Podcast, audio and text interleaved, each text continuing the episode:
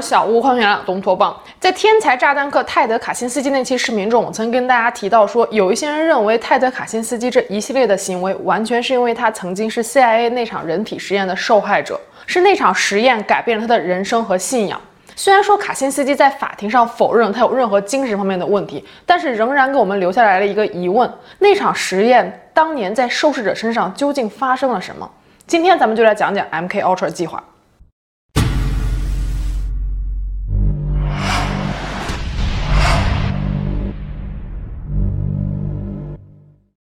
世纪五十年代初，朝鲜战争结束之后，从朝鲜半岛回来美国的一些美国士兵表现出来了对敌军的同情，甚至有一些人不愿意回来美国。美国的中情局 CIA 成立于二战之后的两年，一九五三年新任命的中情局局长艾伦·杜勒斯认为，共产主义国家，尤其是当时与美国对立的超级大国苏联，有可能对美国士兵进行了可怕的洗脑。杜勒斯认为，苏联的洗脑是有效的，而且是可怕的。回来的一些美国士兵甚至开始向民众们宣扬共产主义的好处，而这些无疑都让美国政府感到非常的担忧。于是，在一九五三年，在美国政府的批准下，美国中央情报局 CIA 和加拿大政府联合开展了一项秘密的实验计划。这项计划旨在控制大脑潜能，名为 MK Ultra。MK Ultra 并不是一个单独的实验项目，而是由一百五十多个子实验所构成的一个大型的实验网络。美国、加拿大有八十多所大学和机构都参与了这项项目，而参与实验的所有受试人员都是事先不知情的，也就是说，他们完全不知道自己正处在一场可怕的人体实验当中。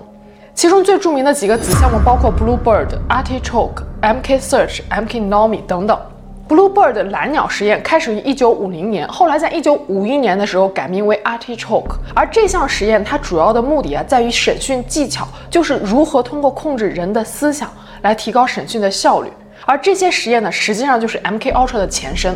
在一九七五年公开的 CIA 资料中显示，Artichoke 实验项目中使用了一些特殊的药剂来提高审讯的质量，也就是我们所说的致幻剂或者是吐真剂。最终在一九五三年，Artichoke 项目正式进化为 MK Ultra。MK Ultra 中的六十八号子项目算是公认的最惨绝人寰的项目之一了。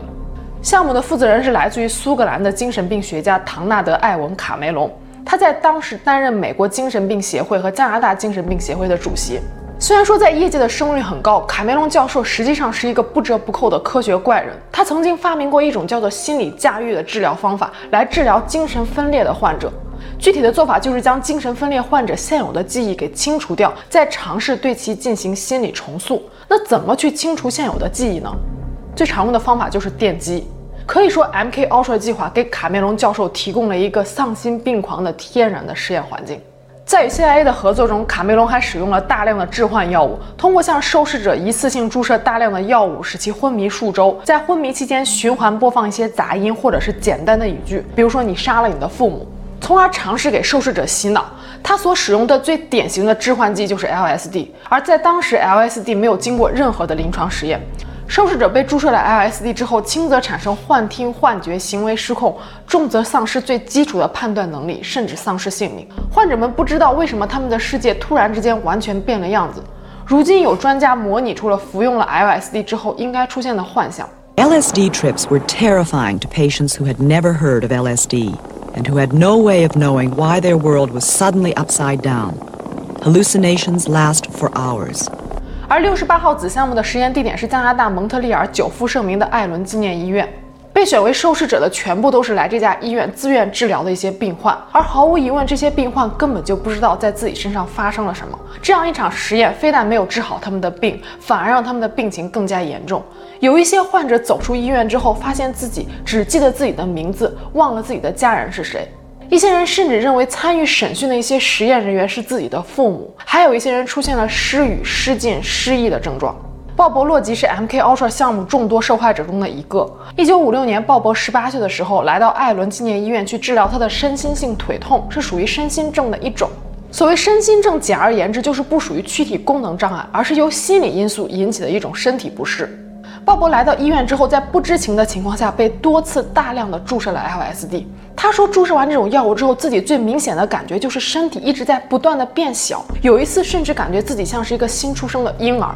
在药物被注射之后，当医护人员询问他问题的时候，鲍勃说他完全没有办法控制自己的回答，就像是被人在牵着鼻子走一样。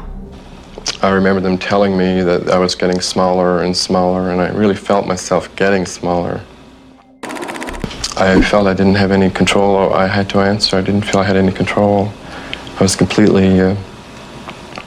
而最可怕的是，LSD 对身体的伤害并不是一时的。鲍勃说，他离开医院之后，虽然说不知道自己当时在医院里究竟发生了什么，医生给他注射了什么药物，但是他知道他已经无法回归正常的生活了。他没有办法长时间集中注意力，无法长期从事一项工作。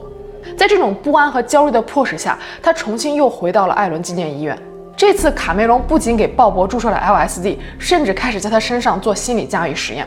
他们给鲍勃注射了大量的药物，让他昏睡二十三天。在他昏睡期间，尝试用电击不断地惊醒他，并且在他的耳边不断地循环播放一段录音。在他清醒之后，尝试通过催眠的手段来判断他到底对录音有多少记忆。MK Ultra 的五十四号子项目也被称为是完美震荡，它曾经是美国海军的最高机密。这个实验的宗旨在于利用雷达或者是次声波给人脑产生共振，从而消除受试者的记忆，就像是脑震荡一样。实验最开始呢是在一群猴子身上进行的，实验人员会前后不断地晃动猴子的头，来判断这样的做法是否能短暂的消除猴子的记忆。一九七七年，基于美国信息自由法，CIA 文件被公布以后，美国参议院对 MK Ultra 计划召开了听证会。在听证会的资料中记载，完美震荡实验可能会对脑部造成永久的损伤。实验人员曾经用雷达声波对准猴子的脑部，使其进入深度睡眠。而事实证明，如果进入过深的睡眠，有可能伤害到下丘脑的温度调节中枢。不过，值得庆幸的一点是，根据目前仅剩的 MK Ultra 的资料和报告，并没有记载说这项实验曾经在人体上进行过。MK Ultra 的三号子项目名称为“午夜高潮”，从这个项目的名称也大概可以听出来一些这个项目的内容。该项目由美国陆军联邦禁酒局麻醉处和 CIA 资深特工共同执行。为执行此项目，CIA 还专门建立了三个特殊的安全屋，实际上就是酒店式公寓。但是这个公寓的每一个房间都经过了特殊的改造，全部都安装上了单向玻璃，从房间里面看不到外面，但是从外面却能将里面看得一清二楚。白天，联邦禁酒局以阻止精神类药物流通为由，没收和管制市面上出现的毒品和药物。那晚上，CIA 和联邦禁酒局又雇佣了一批妓女，让他们在旧金山和纽约的街头将这些药物发放给一些路过的男性，引他们来到 CIA 的安全屋。毫无防备的男人们被这些漂亮的姑娘们灌下一杯又一杯免费的鸡尾酒。安全屋的墙上贴着各种各样男女交欢甚至性虐的艺术画。感官的刺激再加上酒精的作用，这些男人们很快就迷失了。就当他们以为自己占了大便宜，可以喝到免费的鸡尾酒，又能白嫖一场的时候，这些妓女们悄悄地在酒中下了 LSD。而玻璃窗后面，数十名 CIA 特工拿着笔记本，等待着这些男人们丑态百出。特工们冷酷地观察着这一场场活春宫，记录下来他们认为的最佳的 LSD 的剂量。CIA 和禁酒局也完全不用担心为他们做事的妓女们会泄密，因为就算是把事情说出去，那些上钩的男人们也不愿意承认曾经在他们身上发生过的事。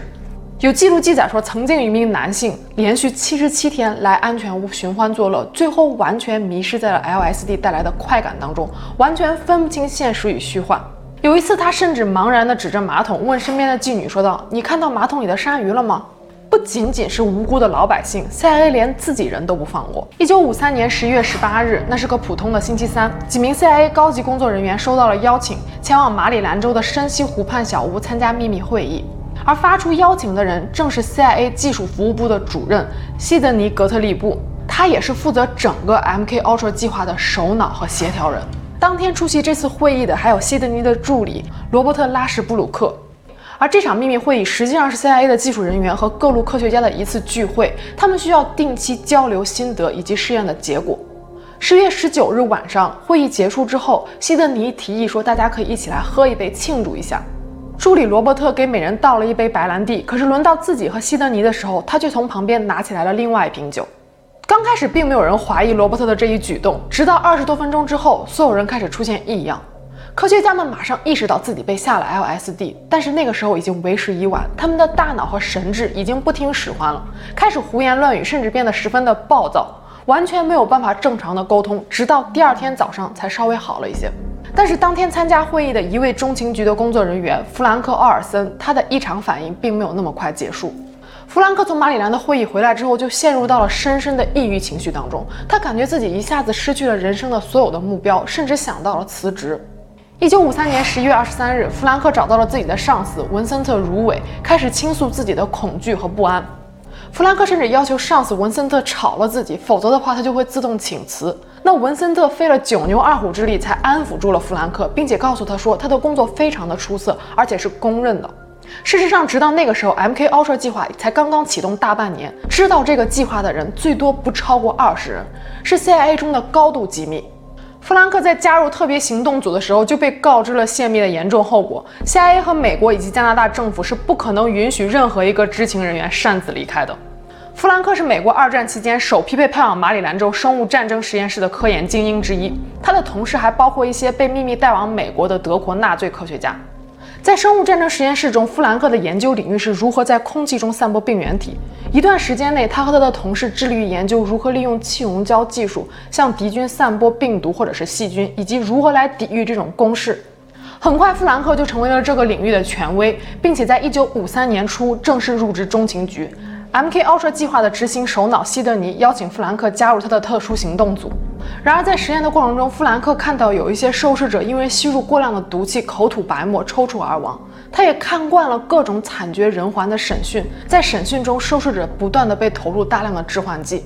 在实验室里，弗兰克的负责项目还包括给一些动物投毒。根据他的儿子回忆说，爸爸每一天早上起床去上班，看到实验室里成排的猴子的死尸，他非常痛苦，他不适合干这个。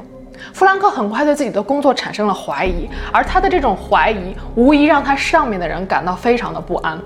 从马里兰秘密会议回来后六天，弗兰克的状态依然非常的糟糕。他的上司文森特不得不将这一情况报告给了西德尼。西德尼建议将弗兰克送到纽约的一个精神科医生那里去治疗一段时间。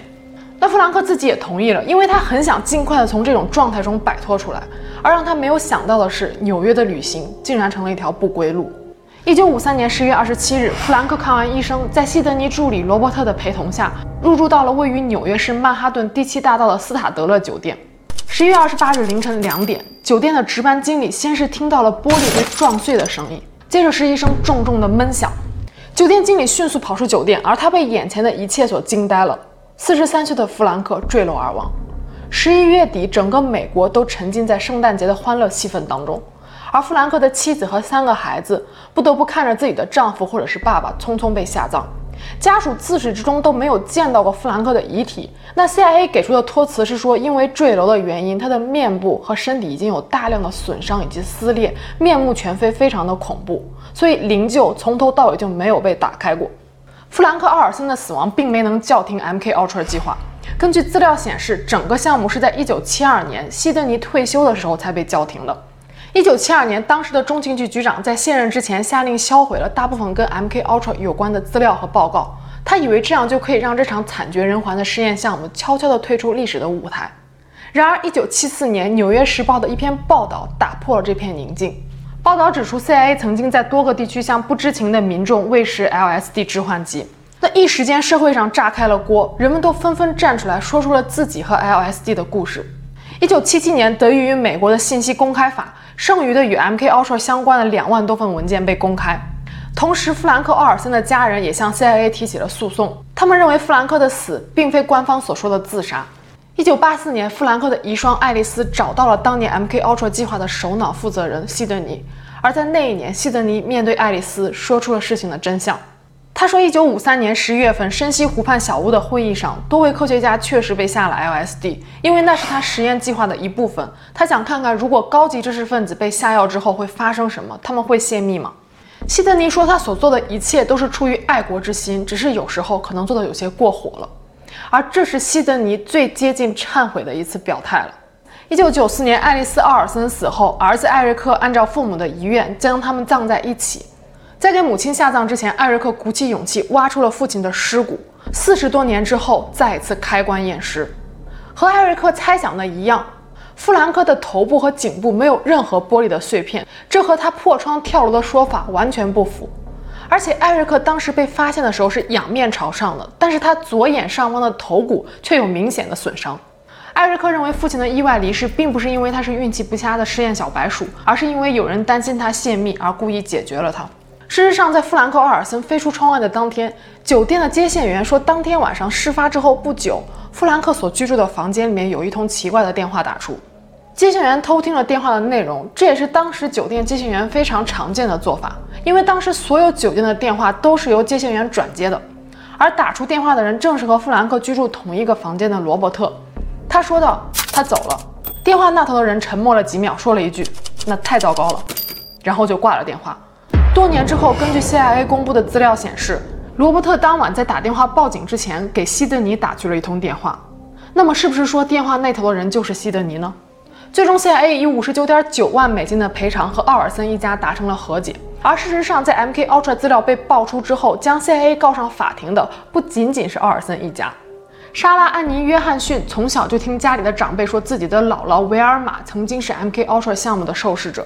一九五六年，维尔玛因为产后抑郁，自愿来到艾伦纪念医院进行治疗。当时，卡梅隆教授在精神学领域是饱负盛名的。维尔玛曾经一度非常庆幸自己能够成为卡梅隆教授的患者。在开始治疗之后，维尔玛尽可能配合了院方所有的要求，因为他想尽快把自己的病给治好。And to me, I thought, how could he possibly ever take me for a patient? Who am I? I mean, this great man who's done all these marvelous things. And uh, boy, I better work hard and I better do everything that he tells me to do. And, you know, I don't want to lose this opportunity to get well. 在接下来的三年里，维尔玛反复地出入艾伦纪念医院，而在这期间，他的病非但没有好转，甚至每况愈下，最终还出现了人格裂变。直到二十多年之后，CIA 关于 MK Ultra 的资料曝光之后，维尔玛和家人才明白，原来二十多年前，他们已经成为了一场实验的小白鼠。震惊之余，维尔玛是非常愤怒的。他决心将 CIA 告上法庭，但是他自己也知道，凭自己的一己之力，怎么可能和 CIA 抗衡呢？I've often, when I've been alone at home, thought, how can you fight the CIA? Who in heck do you think you are? How can you fight the CIA? 不过，即使是如此，维尔玛也是决定放手一试。一九八零年，他和其他八位 MK Ultra 计划的受害者，针对 CIA 曾经对卡梅隆试验项目的资助提起了诉讼。最初，他们每人向 CIA 索赔一百万美金，并且要求公开道歉。然而，在一九八八年，最终他们和 CIA 达成了和解，每个人只拿到了八万美金。维尔玛一九九八年去世，而外孙女莎拉·约翰逊多年之后回想起来，才明白为什么姥姥当年读懂一份报纸需要几个小时，写一封信甚至要一个月，读懂一本书要好几年。姥姥已经尽了自己最大的努力去尝试恢复，但是那场实验已经给她的脑部造成了不可逆转的损伤。一九九二年，加拿大政府宣布了他们对 MK Ultra 项目受害者的赔偿计划。但是只有七十七名被判定为受害最严重的人被支付了十万加币的赔偿，大部分的受试者和家人都被告知他们在那场实验中并没有遭受到最严重的伤害，或者是证据不足无法起诉。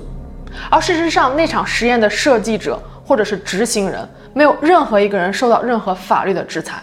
直到一九九五年，克林顿总统上台之后，才向民众公开道歉，同时也表示 MK Ultra 计划只是特殊时期的特殊手段。然而，最让人感到后怕的是，加拿大记者伊丽莎白·尼克森，他指出，MK Ultra 计划至今为止从来没有被停止过，它只是像以前一样换了个名字，还在继续。